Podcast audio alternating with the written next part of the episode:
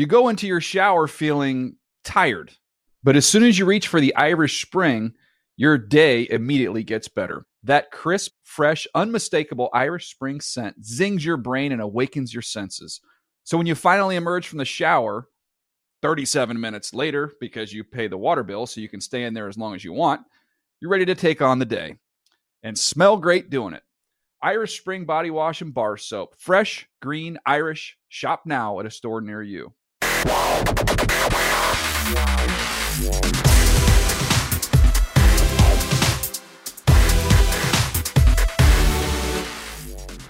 everybody, it's Tuesday, January 9th, 2024. Welcome to the NFL Fantasy Football Podcast where trail mix counts as a vegetable, right?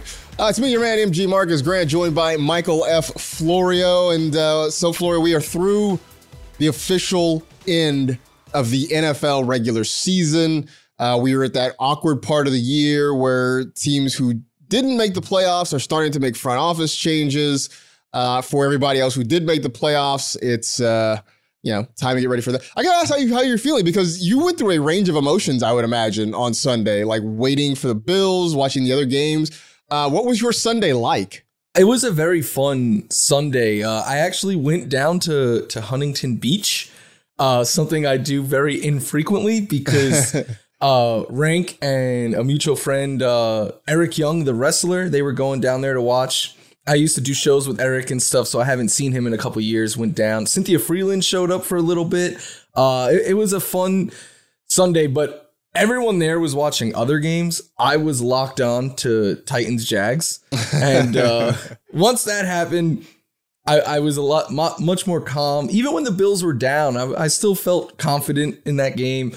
Uh, but when ask Nicolette when Deonte Harty returned that punt I I was jumping up and down and yelling and going through it. So it was a fun Sunday, and I'm sure every game like Bills game like that will be like that for me the rest of the way. As for you're not, you get the easy one this week, but after that, I'm sure you'll be in a similar state. Yeah, I this week the Niners are off, and uh, it's great. I'm going out of town. I'm gonna go just take a little getaway with the fam this weekend, so I don't really have to worry about it. I mean, maybe I'll pop in and watch a game here or there, but uh, I'm not gonna lie to you. I'm not gonna be super locked in uh, coming up this weekend. So you know, we'll see. We'll see how it goes. I know, but should be fun. I know you always pick a game to be like, that's the one. Is that the Bills oh, this yeah. week?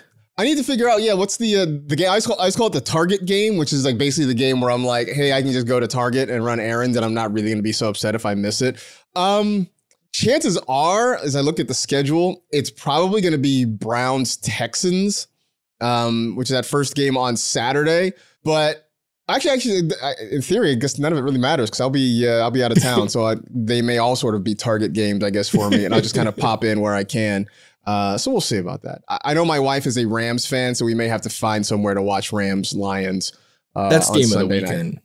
That is definitely game of the weekend. I don't know if you know this, but uh, Matthew Stafford used to play for the Lions, and Jared Goff was once coached by Sean McVay. He played for the Rams. This is uh, wait, I'm really? Sure. Yeah, yeah. I, I mean, I know no one's talking about this, so I just want to make sure we get that out there uh, right now.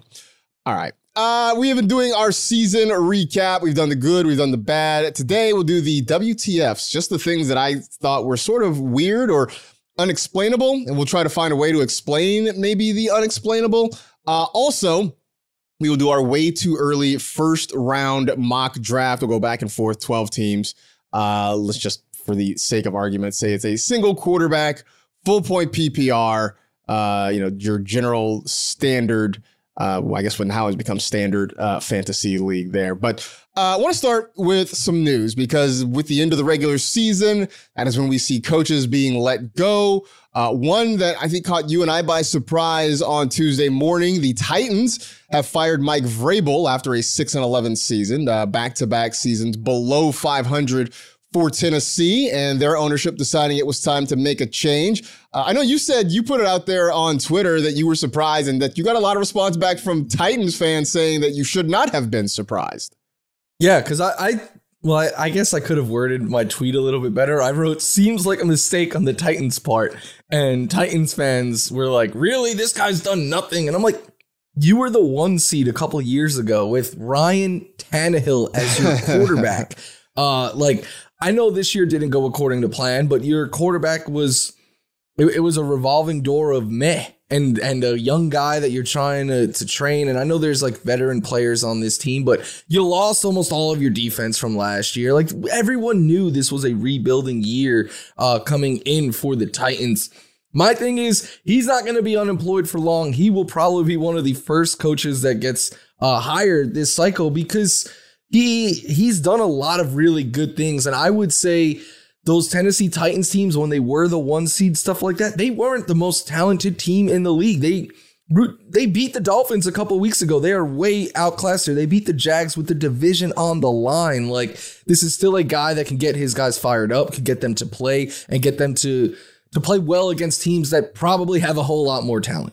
Yeah, you know, it's funny. I was, as you were talking here, and I was scrolling through the Twitter feed of our pal and former producer, Justin Graver, uh, which, by the way, you can find him on Twitter at Titans Film Room. Uh, very good. Uh, does great content, uh, always very much on the pulse of Titans Nation. And like nothing in his feed suggested uh, that he saw this coming. Uh, I mean, so far Justin's been very down the middle. I'm not gonna lie to you. I'm gonna sit here and send him a send him a DM uh, as we sit and talk and, and, try to figure out how he feels about this. But um, I don't know. It just didn't seem to him uh, like you know maybe this was coming. I don't know. It, but it also doesn't seem like he's super shocked or blown away by it either. So uh, Justin Graver sort of on the the pulse of things.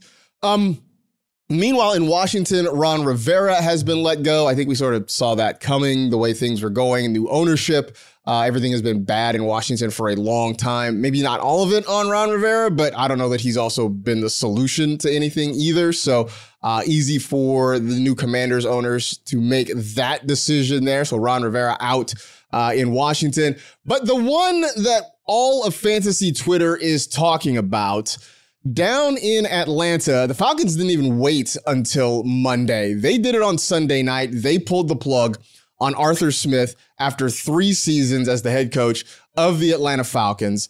So Arthur Smith's last official act as the Falcons head coach was to go and scream at Dennis Allen after his uh, after the Saints scored a late touchdown on the Falcons to make it was it 48-17 I think at that point, which was the final score in that game. Um, I think he and Allen tried to smooth things over after the fact. Uh, side note, I love the fact that basically Jameis Winston went rogue and decided he was it. going to override Dennis Allen's call uh, and decided to get Jamaal Williams a touchdown. But regardless, Arthur Smith is out as the Falcons head coach. Um, look, I- am not going to sit here and, you know, be gleeful that a man lost his job. There are a lot of families involved. There are assistant coaches involved. They're going to lose their jobs. But look, Florio, there's no way around this, right? We all sort of agreed that he was the biggest obstacle to a lot of really talented players not developing over the last three years, whether it was Kyle Pitts or Drake London to an extent or Bijan Robinson this year.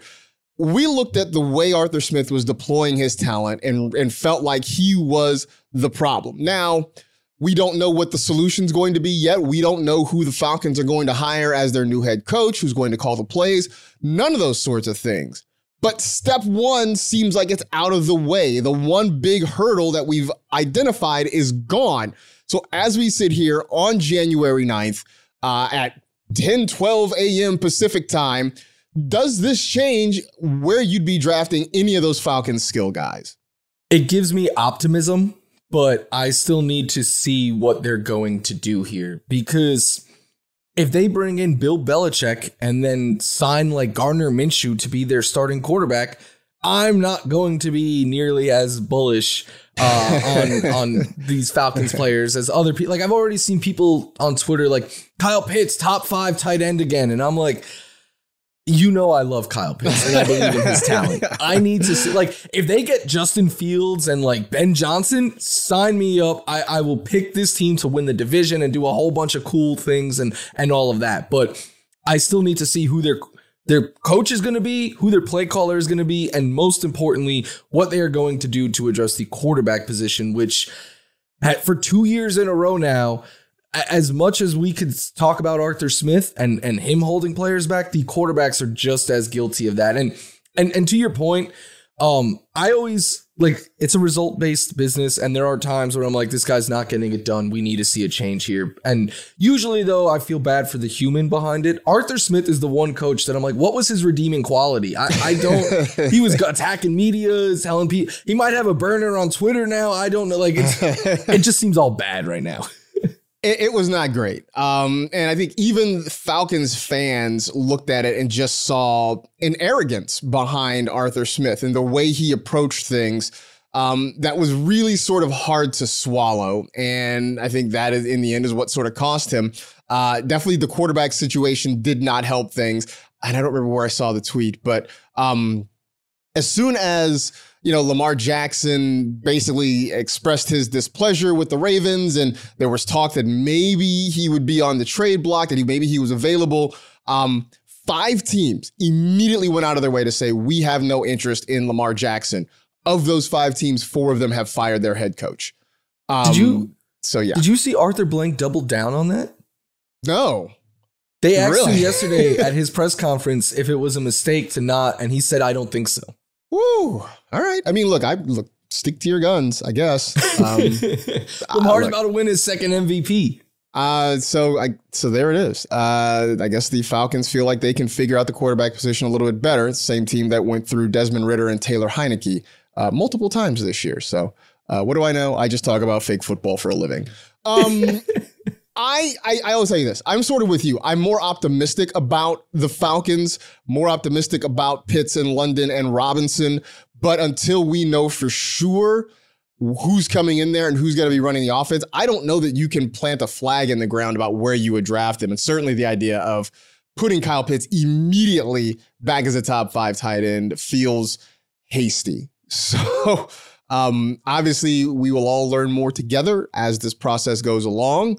Um, our pal Matt Harmon actually made a interesting and sort of sad point that look, chances are Mike Vrabel's going to get hired by somebody because he is a good coach, and that there's a good chance that Vrabel brings Arthur Smith along as the offensive coordinator. So um, just keep that in mind.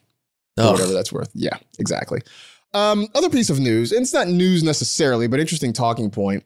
Justin Fields now that his season is over, the Bears not going to the playoffs, obviously, there's been a lot of conversation about what Fields' future will be in Chicago, whether or not the Bears decide they're going to build around him, uh, whether or not they're going to move on, maybe draft Caleb Williams with the number one overall pick.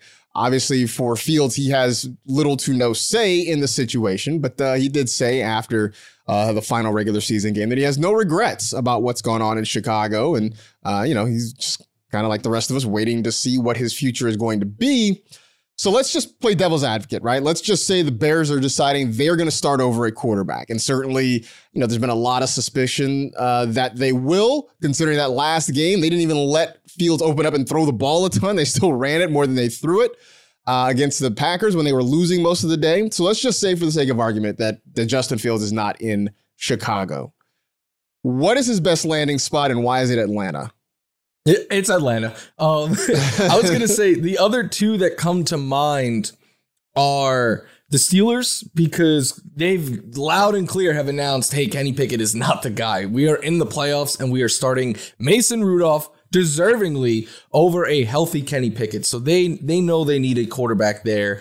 Um, this one maybe is a little out of left field. Kirk Cousins came out and said he'll give them a discount. But if the Vikings decide we don't want to sign an aging quarterback coming off of an torn Achilles and draft a young guy uh, for him to play behind him a year, Justin Fields, I, again, it would have to be an in division trade, so that one's probably not going to happen. But that one seems like a lot of fun to me. But yeah, it's the Atlanta Falcons. You get Justin Fields there with running option with Bijan Robinson, Tyler Allgeier in the backfield, then you throwing to Kyle Pitts and Drake London and probably someone else that they bring in this offseason. It's it would be you put that that group together with an offensive minded coach like say Ben Johnson and there would be no doubts that the Atlanta Falcons would be the fantasy community's team that they just hype up all year long. Um, and I think it would work wonders for Fields, who I still believe is a good quarterback in this league. Who you look at his numbers this year, throwing to DJ Moore versus every other Bears player. And it's like, okay, this guy's an all pro quarterback when targeting DJ Moore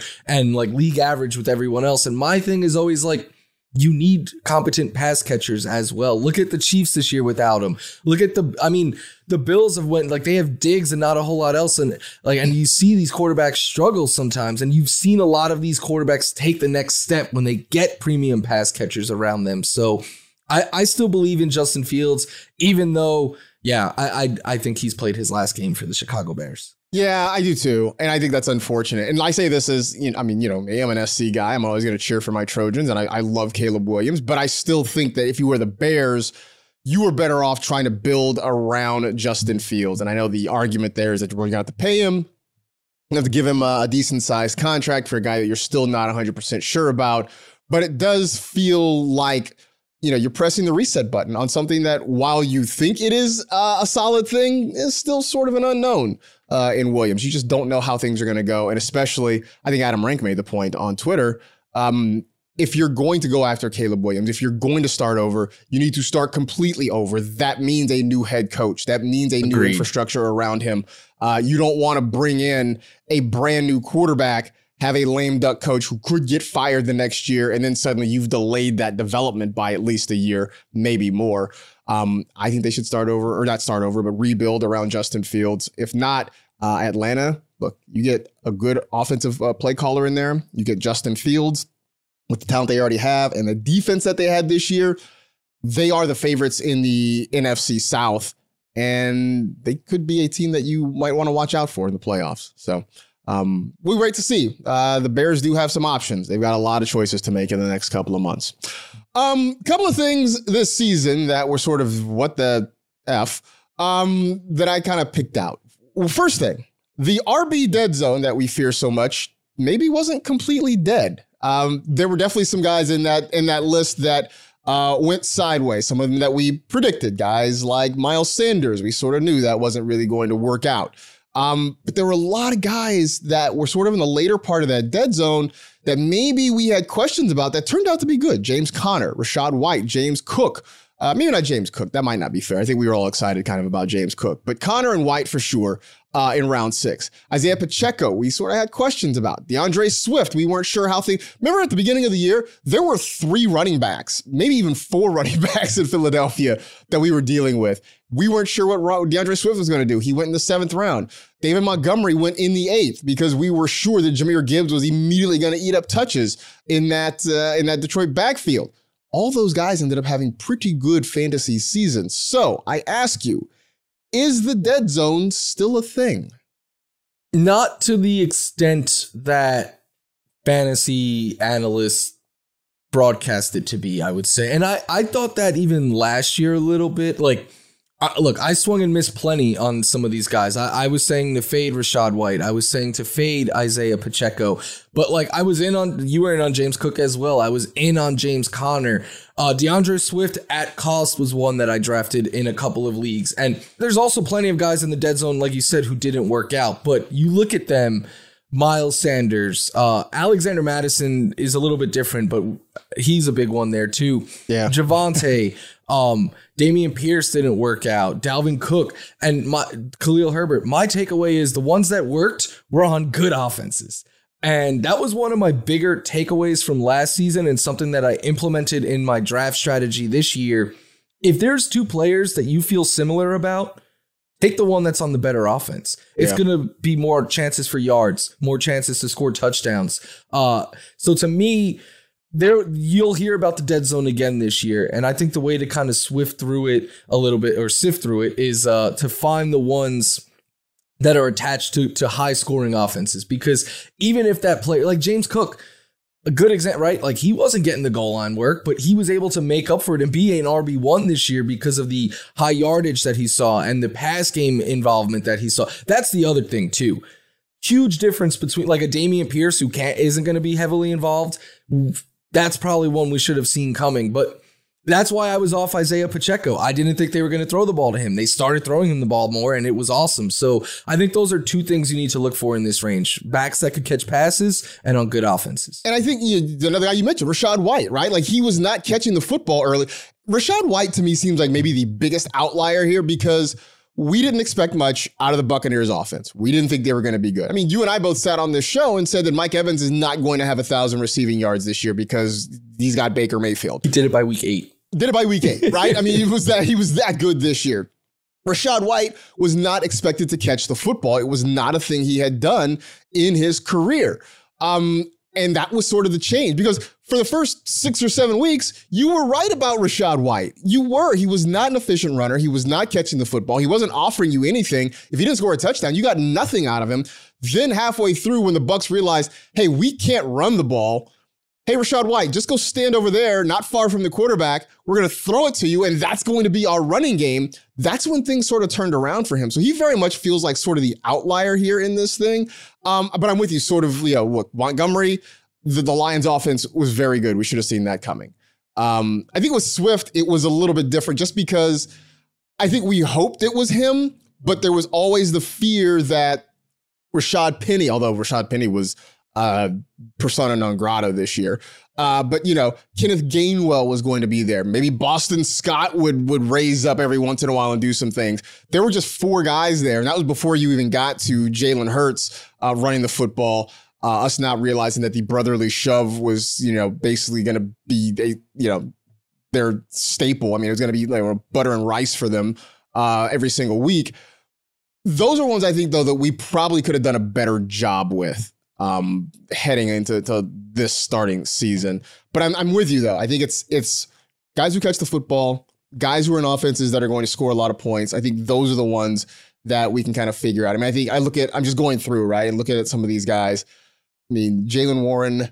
Yeah, I mean, he had some moments, but the Steelers' offense wasn't really good, and it was between him and uh, uh, Najee Harris all season long. Chuba Hubbard was another one who came out of nowhere. Um, yeah, you know, I we didn't like Miles Sanders. We didn't even think about Chuba. Like we didn't even talk about Chuba Hubbard, right? Because we're like, he's the guy behind Miles Sanders, and we don't even like Miles Sanders. Why should we spend our time talking about Chuba Hubbard? But in the end, he sort of pushed Miles Sanders aside uh, and had a very good season. And then uh, Devin Singletary, another one that kind of came out of nowhere because we were yeah. all excited about Dameon Pierce, and then uh, he turned out to not be productive, and they went on, and uh, and it was uh, Devin Singletary who turned into the guy there in I, Houston.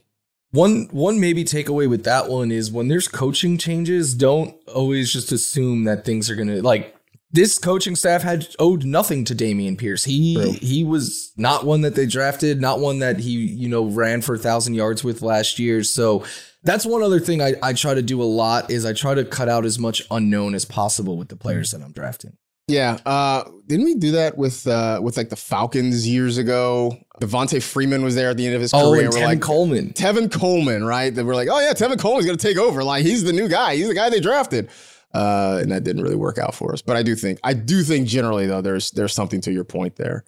Um, the other thing that was sort of WTF this season, QB injuries, and not not weird that QB injuries happened because they always happened but maybe the extent to which they happened 66 different quarterbacks started a game this season. Uh, the most, I believe, in a non-strike year, I think since 20, since way back in 2021. But I guess to the point we're getting to a point now that more and more quarterback injuries are happening, or more quarterbacks are just underperforming, and teams are having a, a quicker hook with them. At least 48 quarter or 48 quarterbacks, I should say, had at least 100 pass attempts. So not only did we have a lot of quarterbacks see the field. We had a lot of quarterbacks play a significant amount this year. And it made me wonder about our draft strategy going forward, right? I know a lot of people who listen to the show probably play in super flex leagues, two quarterback leagues, what have you. The majority of the fantasy football world is still playing in one quarterback leagues, no matter how much you might try to shame them on social media for doing so. Don't yuck someone else's yums. Let them play in these leagues. But it does make me wonder should we really focus more on drafting multiple quarterbacks in one QB leagues, knowing that the chances are good your guy is going to miss some time? I think so. And I think it depends when you take your first quarterback that should dictate when you take your second. Um, and what I mean by that, like if you use a third round pick on Josh Allen or Jalen Hurts, you're starting those guys if they stay healthy 16 of the 17 weeks in the fantasy season. The only one you're not is when they're on bye. So I think in that situation, you could wait a little bit and, and you don't need to take like another top 12 fantasy quarterback. You could take a QB2 that has upside or something like that just to cover your bases in case of an injury. What I was a big strategy, a fan of strategy wise this past season, if you waited on quarterback, take two and, take like maybe you pair one that's upside and one that is safe or something like that. Uh, and, and I was having combinations of like with, with guys like Tua, Dak, Watson, Geno, Daniel Jones, Anthony Richardson, and some of those guys got hurt. Some of them were bust. Um, that's why I laugh at the people who are like, late round quarterback was clearly the play. If you took Dak or if you took Brock Purdy, it was awesome. And it's like, okay, yeah, but if you took Geno Smith or Daniel Jones, who were going in that same ADP range, it was terrible for you for much of the season. So like there's ways to win with either way, but I think you it's smart to take a second quarterback. Just when you take your first should dictate when you take your second, in my opinion. Yeah, no, I think that's fair. And that's the thing I know I've talked to other people about too. That, you know, if you are going big on quarterback, if you decide you want to make that move, like you said, for Josh Allen, Jalen Hurts, Lamar Jackson next year, um, you can wait a while. You can wait till the double digit rounds to get your second guy. If you decide to go middle rounds and you probably need to get one a little bit closer. Um, I do love your point about late round quarterbacks. And I feel that way about about a lot of the I'll call them alternative strategies for lack of a better description right now, whether it's late round quarterback, whether it's zero RB. Um, when everybody's like, yeah, that's the way to go. Sure if you pick the right guys, right? Like it's always it's always easy to say like, "Oh yeah, man, I waited and I got Brock Purdy late." Sure. Um, but if you waited and, you know, you took another you took Trevor Lawrence, you know, kind of in the middle to late rounds, like yeah, it wasn't as great a year for you, right? Like, sure, maybe you took Jordan Love late and it sort of worked out, although it didn't really work out until mid to late in the season. Um, you know, took Russell Wilson late. It wasn't really great for you. So it really does have an impact on who you take too. I mean, I know that's pretty basic, right? Like know, hashtag draft good players. Um, but that really sort of is is kind of the way to go. I would also ask, should you change in Superflex 2 QB leagues? Because I know you and I have talked about this. I've seen it in other places. Uh, that a lot of times, instead of maybe trying to force a second quarterback into a super flex lineup, that you're better off maybe trying to start a wide receiver, running back, maybe even a tight end, depending on who it is. Um, are you more or less likely now to maybe take a third quarterback, depending on who's left on the board at this point?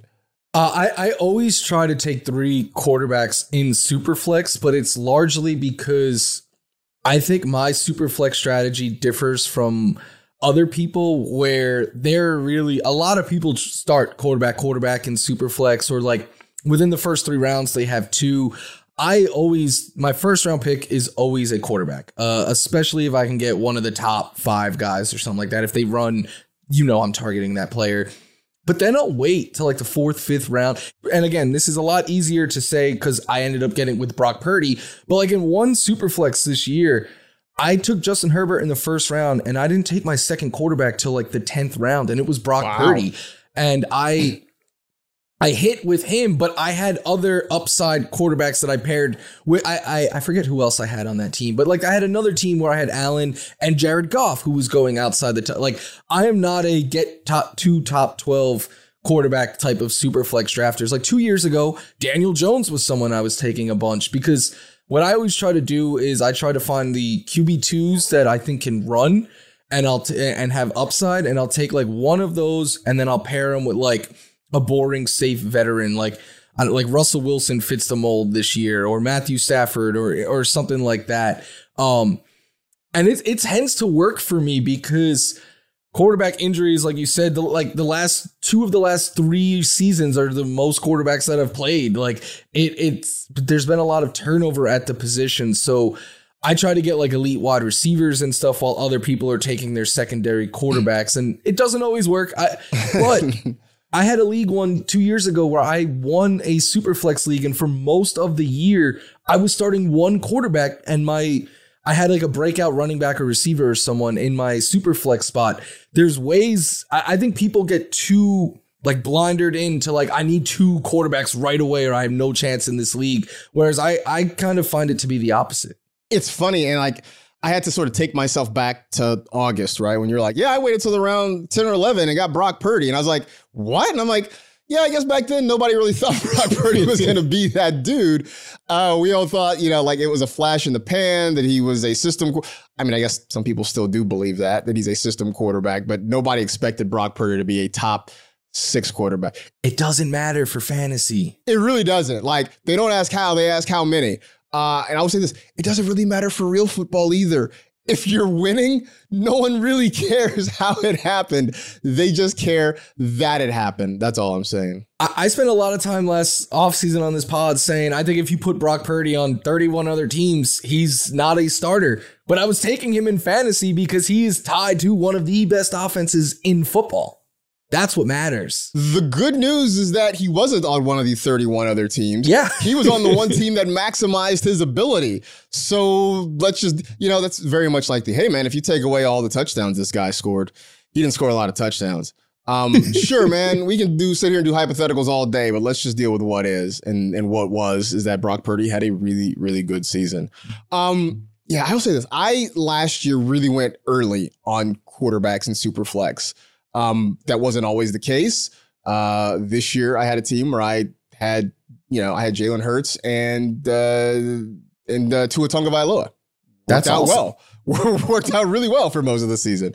Um, but I've also been in leagues where it's like I get to late in the year and my second quarterback either either hurt or is not very good, and I found myself plugging like another wide receiver into the, the super flex spot. So um, I guess that's all to say. Don't necessarily, as you mentioned, get yourself locked into one way of thinking. There are multiple ways to succeed, even in super flex leagues. Uh, got a little bit more WTF to talk about. We'll take a quick break, come back with more on the NFL Fantasy Football Podcast.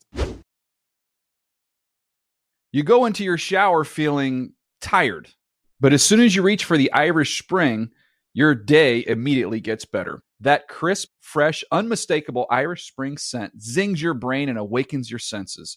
So when you finally emerge from the shower, 37 minutes later, because you pay the water bill so you can stay in there as long as you want, you're ready to take on the day and smell great doing it. Irish Spring Body Wash and Bar Soap. Fresh, green, Irish. Shop now at a store near you. Talking about the things that were a little bit weird uh, in the 2023 season. And uh, this one, uh, I just said Joe Flacco because it was like, what? Joe Flacco, right? Joe Flacco from weeks 13 to 17. Uh, that was when he took over as the starter in Cleveland.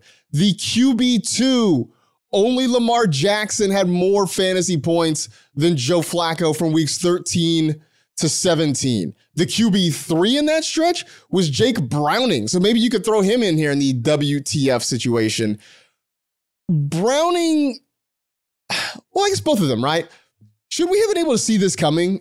Yeah, may, maybe not to the extent that Joe Flacco was the QB2, but like that Joe Flacco could come in and be successful, or that Jake Browning could come in and be successful. Should we have seen it coming? No. Okay. Um, maybe to the extent like, hey, they could keep their team afloat and they can do what the coach is at. Like they could be a game manager and stuff. Joe Flacco is arguably playing the best football of his career right now, uh, at least statistically speaking. So, no, in year 40, quarterback signed off the couch. Even like Jake Browning, awesome story. I think he should get a chance to start next year. Um, but when he when Joe Burrow went down, you're thinking this Bengals offense is one we could stream defenses against now. And kudos to these guys for proving us wrong. But I maybe I need to change the process or something. But there was zero percent chance that I saw either of these two coming. Yeah, I mean, I was just trying to think about it, right? Because like with Browning, there was still talent around him, right? They still had a healthy Ja'Marr Chase for a good stretch of that, right? They had you know, Terry uh, Tee Higgins was sort of in and out of the lineup, but they had Tee Higgins at times. Tyler Boyd is not a bad receiver. He's just sort of, uh, you know, become an afterthought in that offense. They still had Joe Mixon, so maybe you know, with with Browning, we should have just we should just immediately think that these guys are awful because they're backups, right? I mean, Browning is sitting behind Joe Burrow, who we consider to be uh, a top five quarterback in this league. Uh, Flacco, again, a guy who won a Super Bowl, was a Super Bowl MVP. Yes, he was 40 years old uh, and has been sitting on his couch for much of the, much of the season. But he comes in uh, to an offense that had Amari Cooper still, that had a talented David Njoku. I think with with Flacco, the thing that was weird is that he was so good where the other Browns quarterbacks have been so bad. Um, where like, you know, they hadn't been able to get guys involved, right? Amari Cooper's numbers were so up and down. David Njoku had really been invisible for much of the season. Uh, Elijah, well, Elijah Moore didn't really do much with Joe Flacco either, so maybe that's not a good example. Um, but that Flacco really lit it up with all these guys that, whether it was Deshaun Watson, uh, Dorian Thompson Robinson, uh, who else started a game at quarterback for the Browns this year? Uh, PJ Walker, right? Uh, that these guys couldn't get any production out of this group of skill position guys. And Joe Flacco came in and immediately got it done. And now the Browns are looking like one of those teams that nobody wants to deal with in the playoffs. I mean, we know how good their defense is, and now they're moving the ball and scoring points on offense. They are scary, but I'm with you. I mean, I don't, I don't, I don't think there was any way to really predict this. The, the Browns couldn't even predict this because they would have signed Joe Flacco earlier, and they wouldn't. They gave the largest guaranteed contract in NFL history to a quarterback who threw less than 500 yards fewer and uh, six fewer touchdowns in one more game than Joe Flacco played in this same offense. So even the Browns, I don't think saw this coming, but.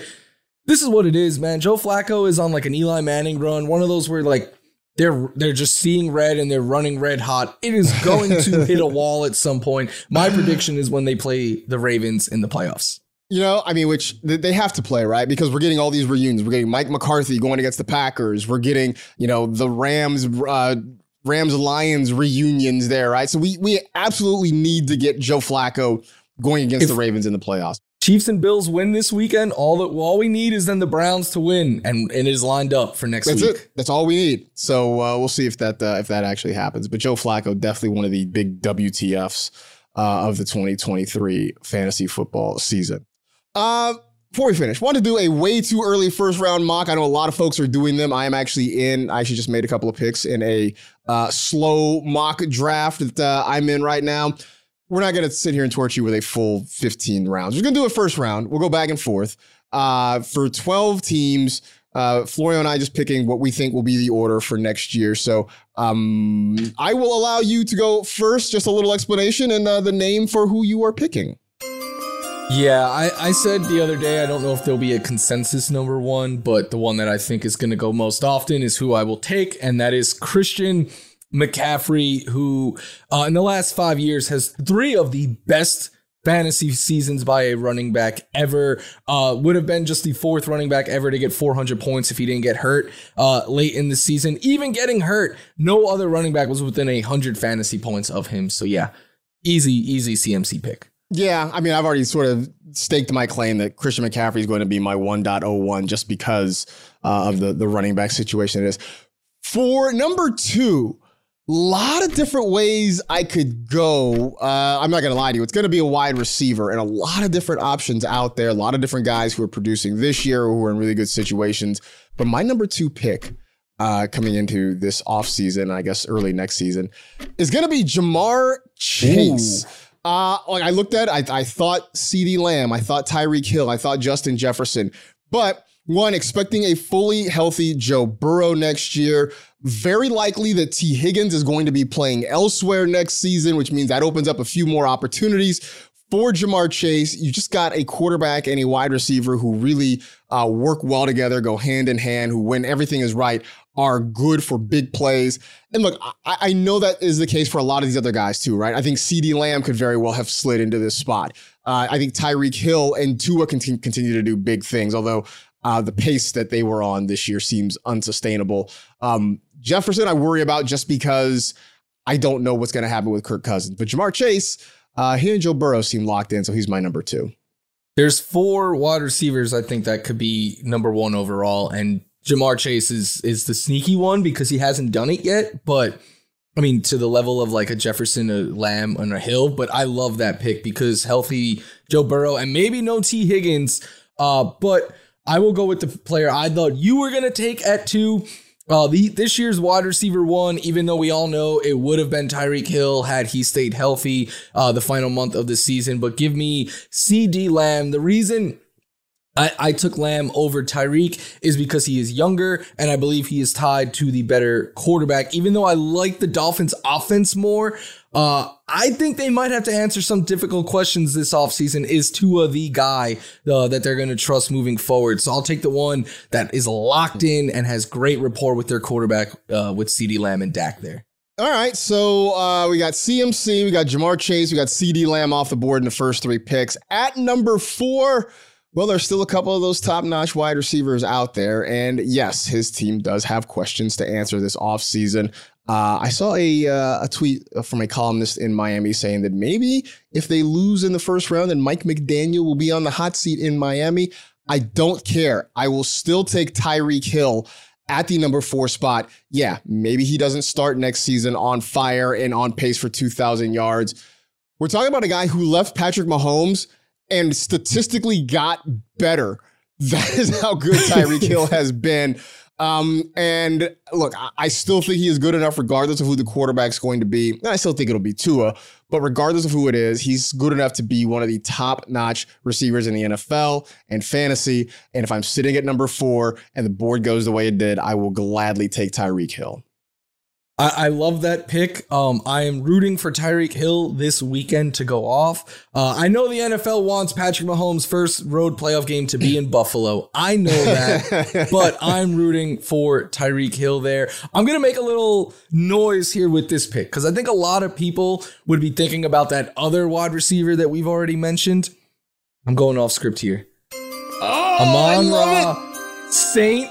Brown. I love it continues to get better. Uh, this year finished as the wide receiver three.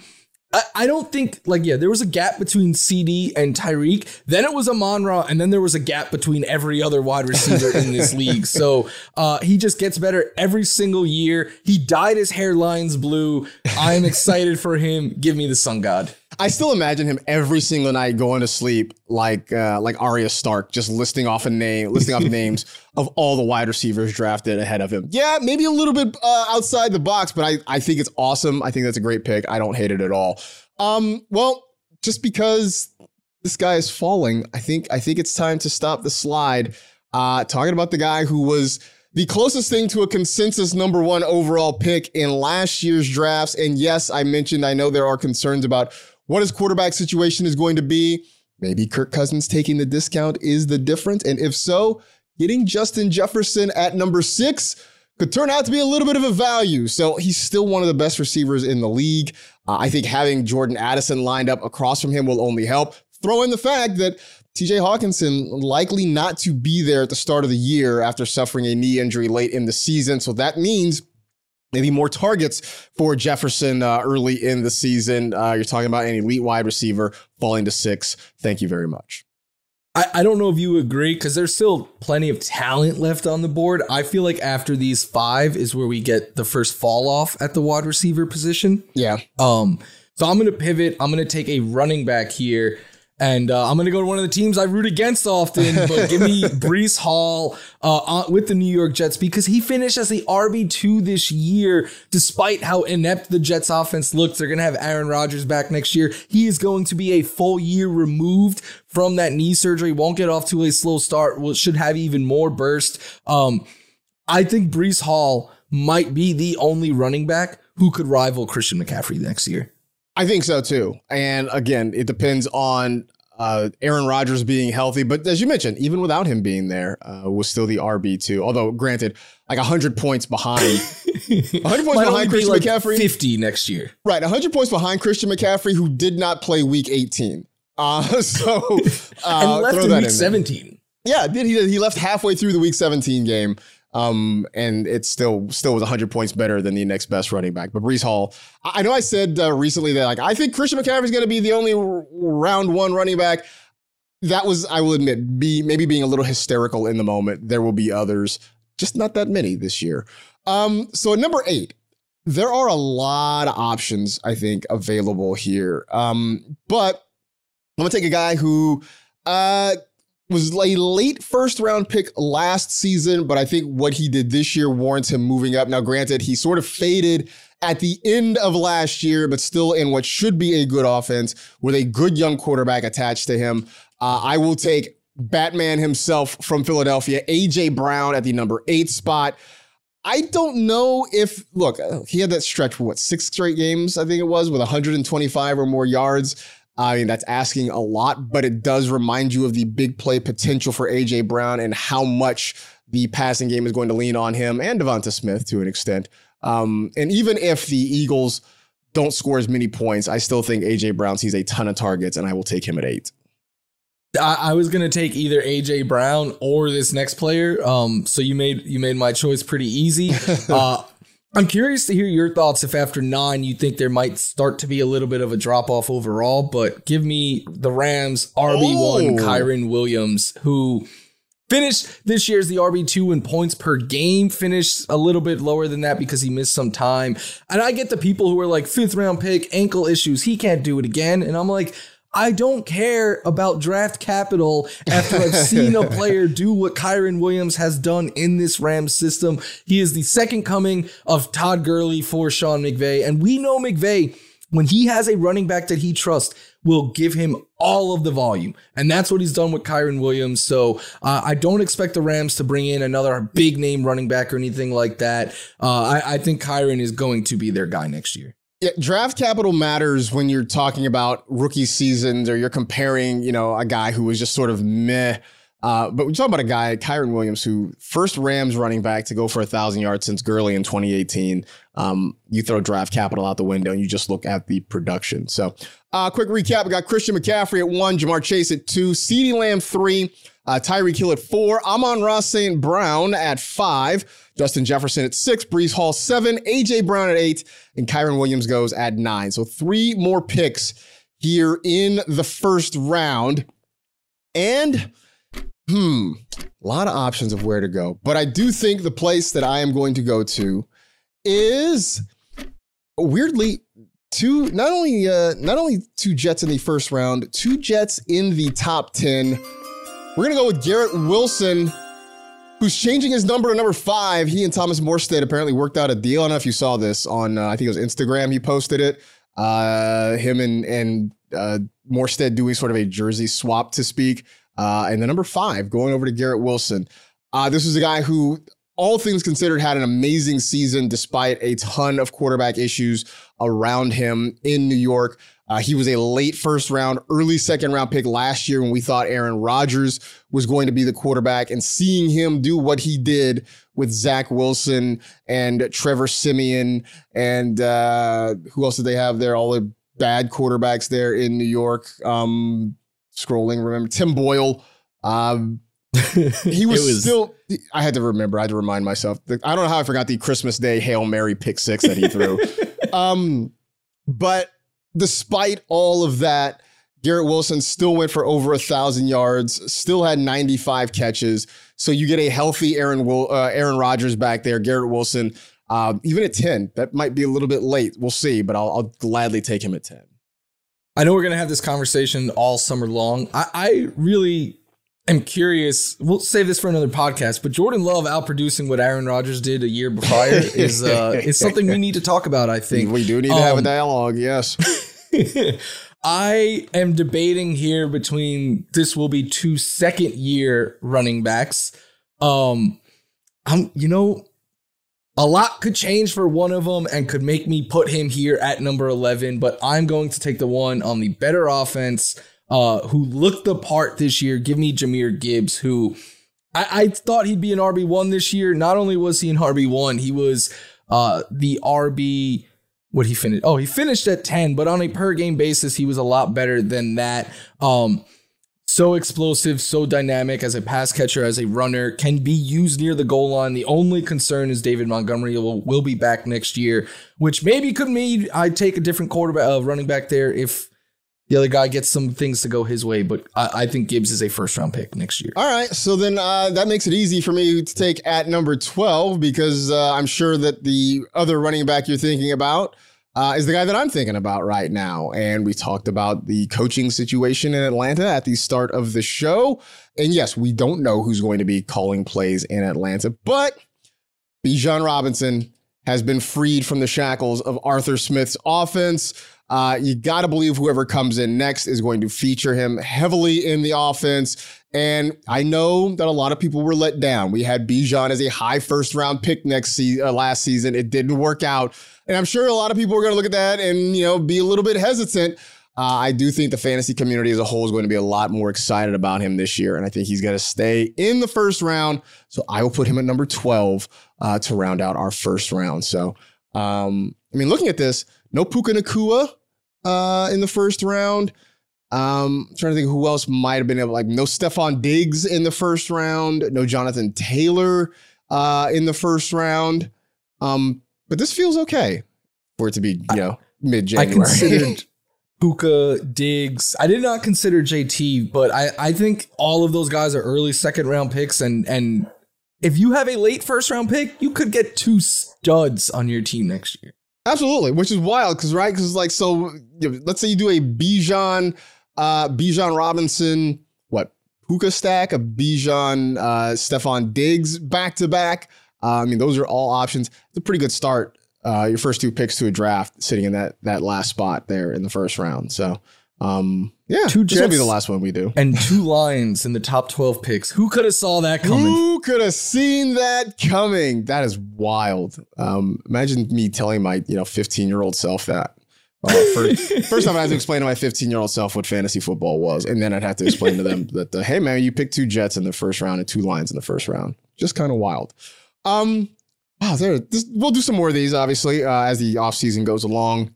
At some point, we'll try to get a full mock draft in here too uh, as well. So uh, you know, keep an eye out for that as we get through the off season. Uh, we'll be back with you on Thursday.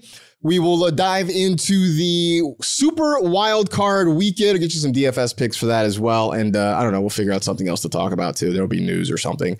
Uh, or just we'll make it up as we go along. Uh, whatever. Regardless, that'll do it for this edition of the NFL Fantasy Football Podcast. Stay happy, safe, and healthy. Do good and live well. Enjoy the week, everybody. We'll talk to you again real soon.